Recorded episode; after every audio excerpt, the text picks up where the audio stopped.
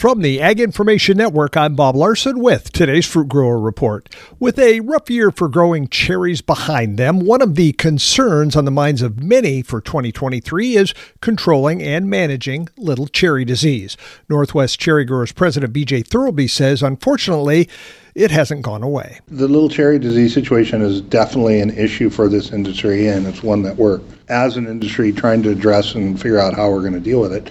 The good news is it's been a big enough deal over the last three or four years that most growers are very aware of it and they have a treatment plan in place. But getting more specific numbers, Thurlby said, would be helpful. Our friends at the USDA have been in the last two years doing different ag census work, but we would like to get together with the USDA and actually do another acreage survey just for tree fruit apples, pears, and cherries. And one of the big reasons we want to do that on the cherry front is to try to ascertain how many trees have we lost to this little cherry disease. And we know it's significant. Just how significant? Thurlby had to ballpark it. You know, in our discussions with growers and WSU working on this issue and the Tree Fruit Research Association, we think that we've probably lost 2 million boxes off the top of our crop. And I've been on record of saying that in a couple different areas, and I think it's still true. Tune in tomorrow for more on little cherry disease in Northwest orchards and what's being done to mitigate the damage. From the Ag Information Network, I'm Bob Larson, and this has been your Fruit Grower Report. For more, go to aginfo.net.